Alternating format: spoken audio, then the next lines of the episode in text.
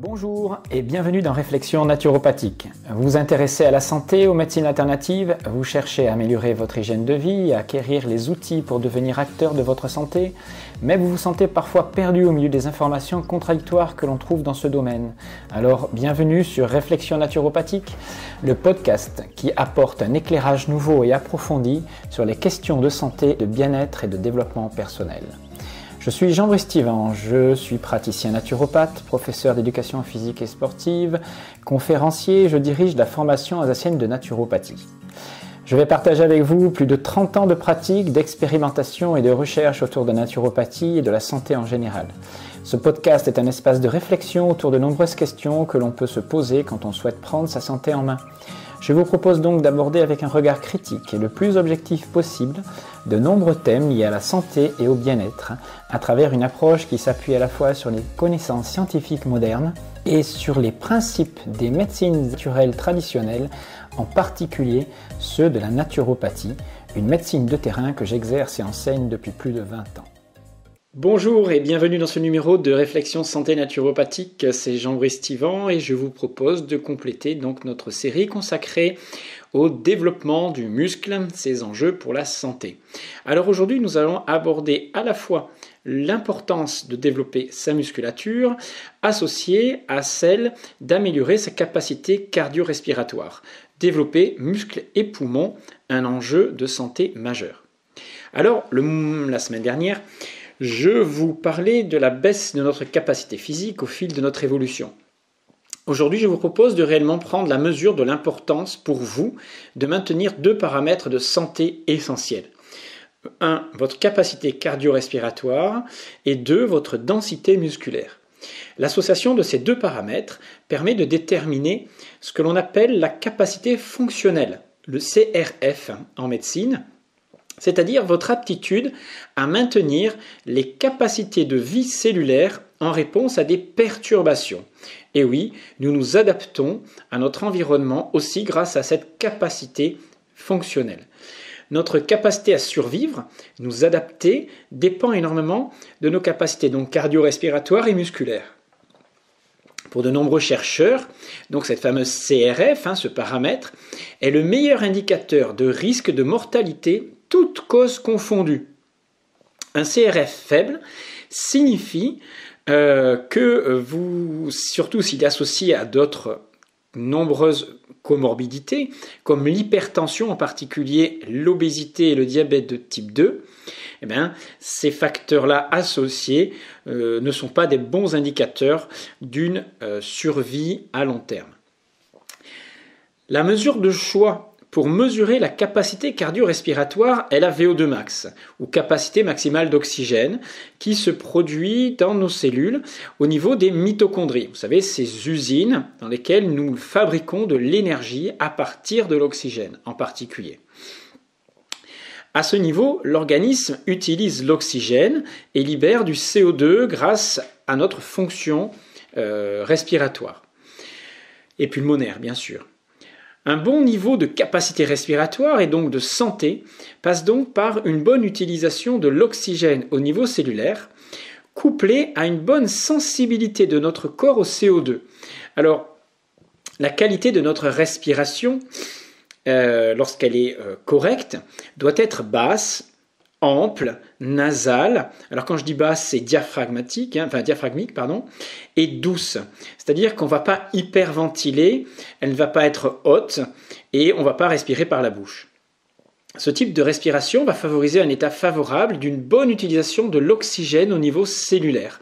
On appelle ça l'effet Bohr, c'est-à-dire que grâce à un apport de CO2 qui va s'accumuler dans vos tissus et non pas voilà d'oxygène. On pense que c'est euh, l'oxygène, mais non, c'est le CO2. Eh bien, l'oxygène va être libéré, se détacher des globules rouges pour être beaucoup mieux assimilé par vos tissus. Alors ça s'appelle l'effet Bohr, c'est assez compliqué, je ne vais pas m'étendre là-dessus, mais sachez que cela dépend en, partie de la capacité à euh, respirer correctement et cette respiration n'est pas forcément une hyperventilation. Alors, il existe aussi un lien entre votre capacité respiratoire et votre santé musculaire. La capacité cardio-respiratoire peut aussi être évaluée par votre force musculaire. La contraction du muscle étant dépendante de son oxygénation, bien sûr. Or, cette capacité se développe jusqu'à l'âge de 20 ans, avant de décliner progressivement, plus ou moins rapidement, en fonction de notre activité physique. Notre capacité de survie à long terme, notre santé, dépend donc de la façon dont nous vivons dans deux grandes périodes de notre vie. Alors ça, c'est complètement subjectif. C'est un regard que moi je pose hein, sur ce que j'ai observé, à partir de ce que j'ai observé. Avant 20 ans, l'important, je pense, serait de stimuler les capacités cardio-pulmonaires pour se constituer un moteur de vie qui soit le plus important possible, c'est-à-dire améliorer sa VO2 max, sa capacité respiratoire, bien sûr en tenant compte de la génétique de chacun. Mais c'est particulièrement dans ce début de vie qu'on va développer, surtout en particulier dans l'adolescence, que l'on développe ce moteur de vie que l'on va garder avec soi toute notre vie, même si on peut bien sûr encore l'améliorer un petit peu après l'âge de 20 ans, hein, bien sûr. Mais après l'âge de 20 ans, il s'agira surtout d'entretenir et bien sûr de développer par une pratique physique régulière euh, bien sûr encore cette capacité respiratoire, mais on ne pourra pas la développer aussi de façon aussi poussée qu'à l'adolescence. Bien sûr, il s'agira d'éviter de s'exposer à des facteurs qui vont affecter cette capacité, comme les pesticides, la pollution de l'air, bien sûr le manque de sommeil, le stress oxydatif, l'inflammation chronique, etc. Et tout cela passe aussi par réapprendre à respirer ou apprendre à respirer quand on est jeune, avec une respiration qui va être une respiration plutôt nasale et diaphragmique. Quand notre capacité respiratoire diminue fortement, nous éliminons bien sûr moins bien le CO2, on va parler d'hypercapnie chronique, qui là a de nombreuses conséquences comme l'inflammation systémique, hein, la fonte musculaire, le stress oxydatif, la baisse de l'activité cérébrale, la neurotoxicité, la résistance à l'insuline, hein, qui est un facteur de diabète, avec l'adipogène, l'adipogénèse pardon, et l'obésité, ainsi que la baisse de l'immunité. Ce que je suis en train de vous expliquer, c'est que si vous respirez mal et régulièrement au quotidien, votre niveau de santé va s'amenuiser. On parle d'hypercapnie chronique, celle que vous vivez lorsque vous portez un masque, par exemple, toute la journée. Maintenant, attention, une hypercapnie passagère, c'est-à-dire augmenter ses taux de CO2 dans le sang, euh, en réalisant par exemple certains exercices, la bouche fermée, en respirant doucement par le nez, en faisant de l'exercice physique en respirant par le nez uniquement, vont améliorer progressivement la libération et l'utilisation de l'oxygène dans le corps. Mais ça se fait sous forme d'exercice sur une, courte durée, à la différence de ce que vous pouvez respirer lorsque vous respirez derrière un masque. Alors cette capacité de santé, on va dire, respiratoire se mesure, bien sûr par la VO2 max, on l'a dit, mais aussi à l'aide d'un spiromètre. On peut souffler dans un spiromètre et vérifier la quantité d'oxygène qu'on est capable de déployer. Les études de Framingham ont montré qu'une population qui avait personne qui avait une faible capacité spirométrique hein, à souffler, eh ben, euh, avait plus de chances de mourir rapidement qu'une personne âgée qui avait gardé des capacités respiratoires meilleures. Ça paraît logique, mais c'est un très bon indicateur de longévité.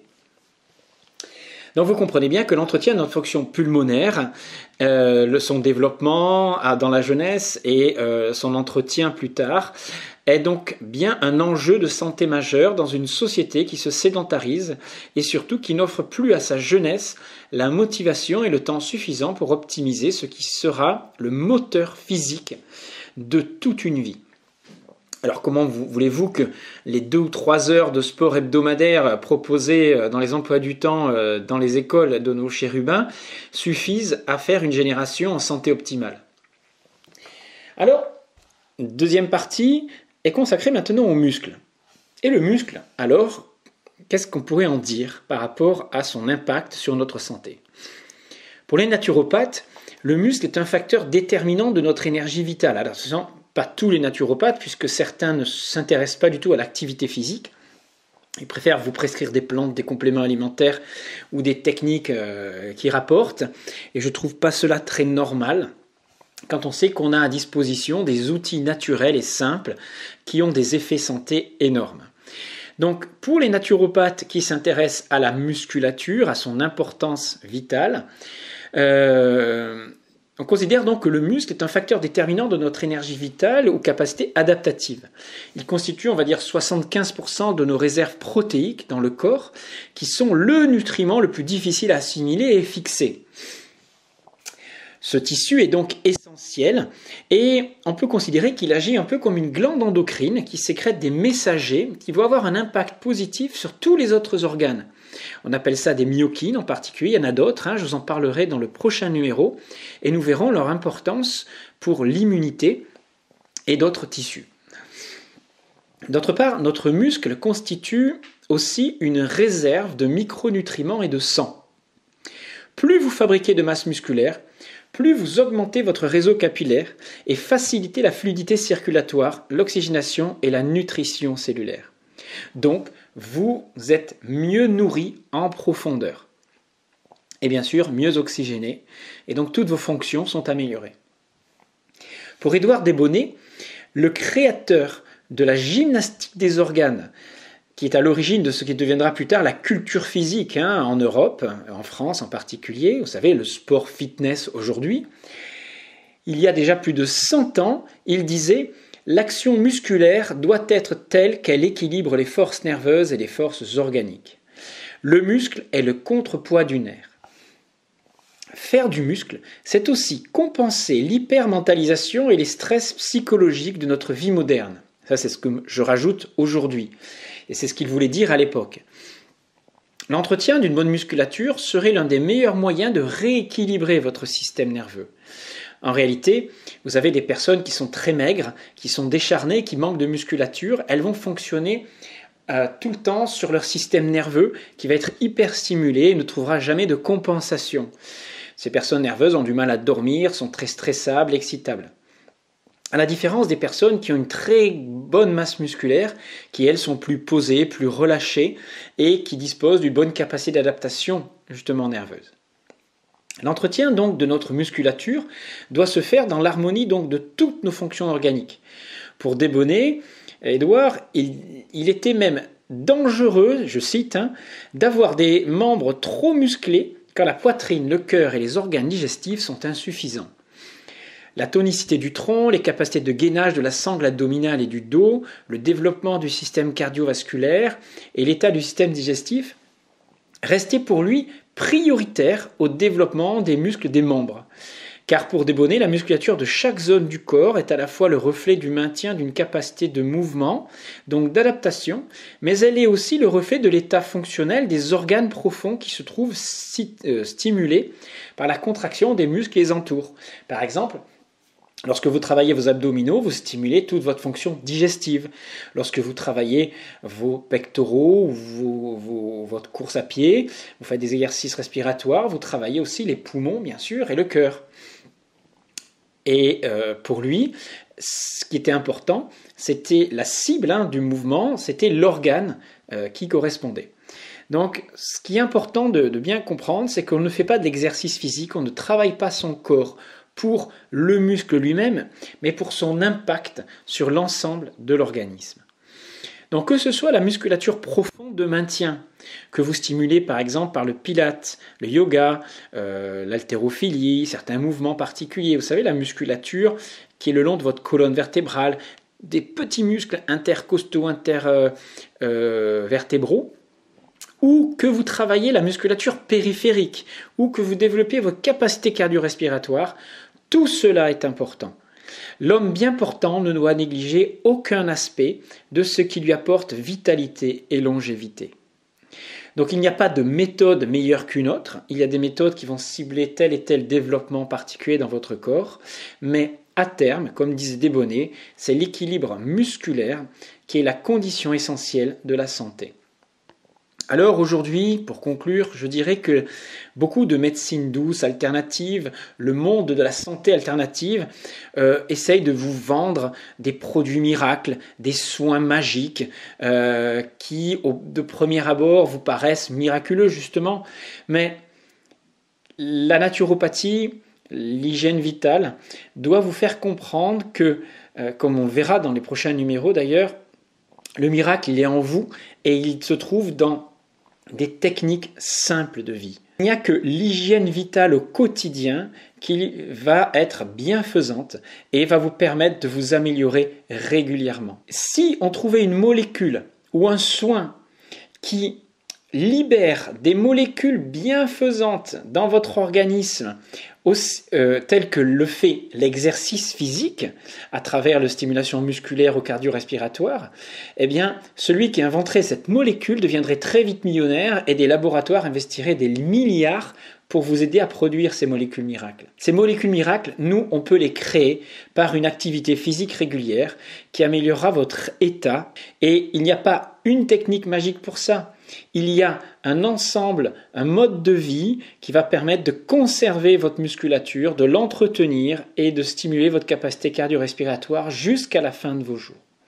Alors nous verrons justement à ce sujet-là, lors des prochains numéros, sont les effets un peu méconnus de l'exercice physique sur notre organisme et les méthodes de nutrition aussi, ce qu'il faut respecter pour développer justement nos muscles dans des bonnes conditions et éviter la fonte musculaire et ainsi maintenir autonome une population, on verra, qui est de plus en plus vieillissante, puisque la fonte musculaire est responsable d'un vieillissement accéléré. Voilà tout ce que j'avais à vous dire. Sachez que ceux qui veulent aller plus loin par rapport à mon enseignement, sachez que je commercialise donc certains cours de mes formations. Il s'agit de formations en audio que vous pouvez vous procurer en euh, me joignant. Pour cela, allez voir sur euh, le site alsacenaturo.com. Vous allez dans la rubrique cursus et formation. Vous regardez les formations euh, qui vous intéressent. Il s'agit de formations enregistrées euh, de 15 heures à peu près, qui sont très complètes sur des sujets aussi variés que le décodage biologique, les bases de la naturopathie, ses cures, des études de, de troubles pathologiques, comment on les traite en naturopathie, quelle interprétation on en fait en décodage biologique, et puis les outils de la naturopathie, comme l'alimentation, l'hydrothérapie, la phytoaromathérapie, etc. Voilà, bien sûr je ne commercialise pas tous les cours, mais une certaine partie sont accessibles à tout le monde. Je vous dis à très bientôt, merci pour vos encouragements et euh, rendez-vous donc au prochain numéro.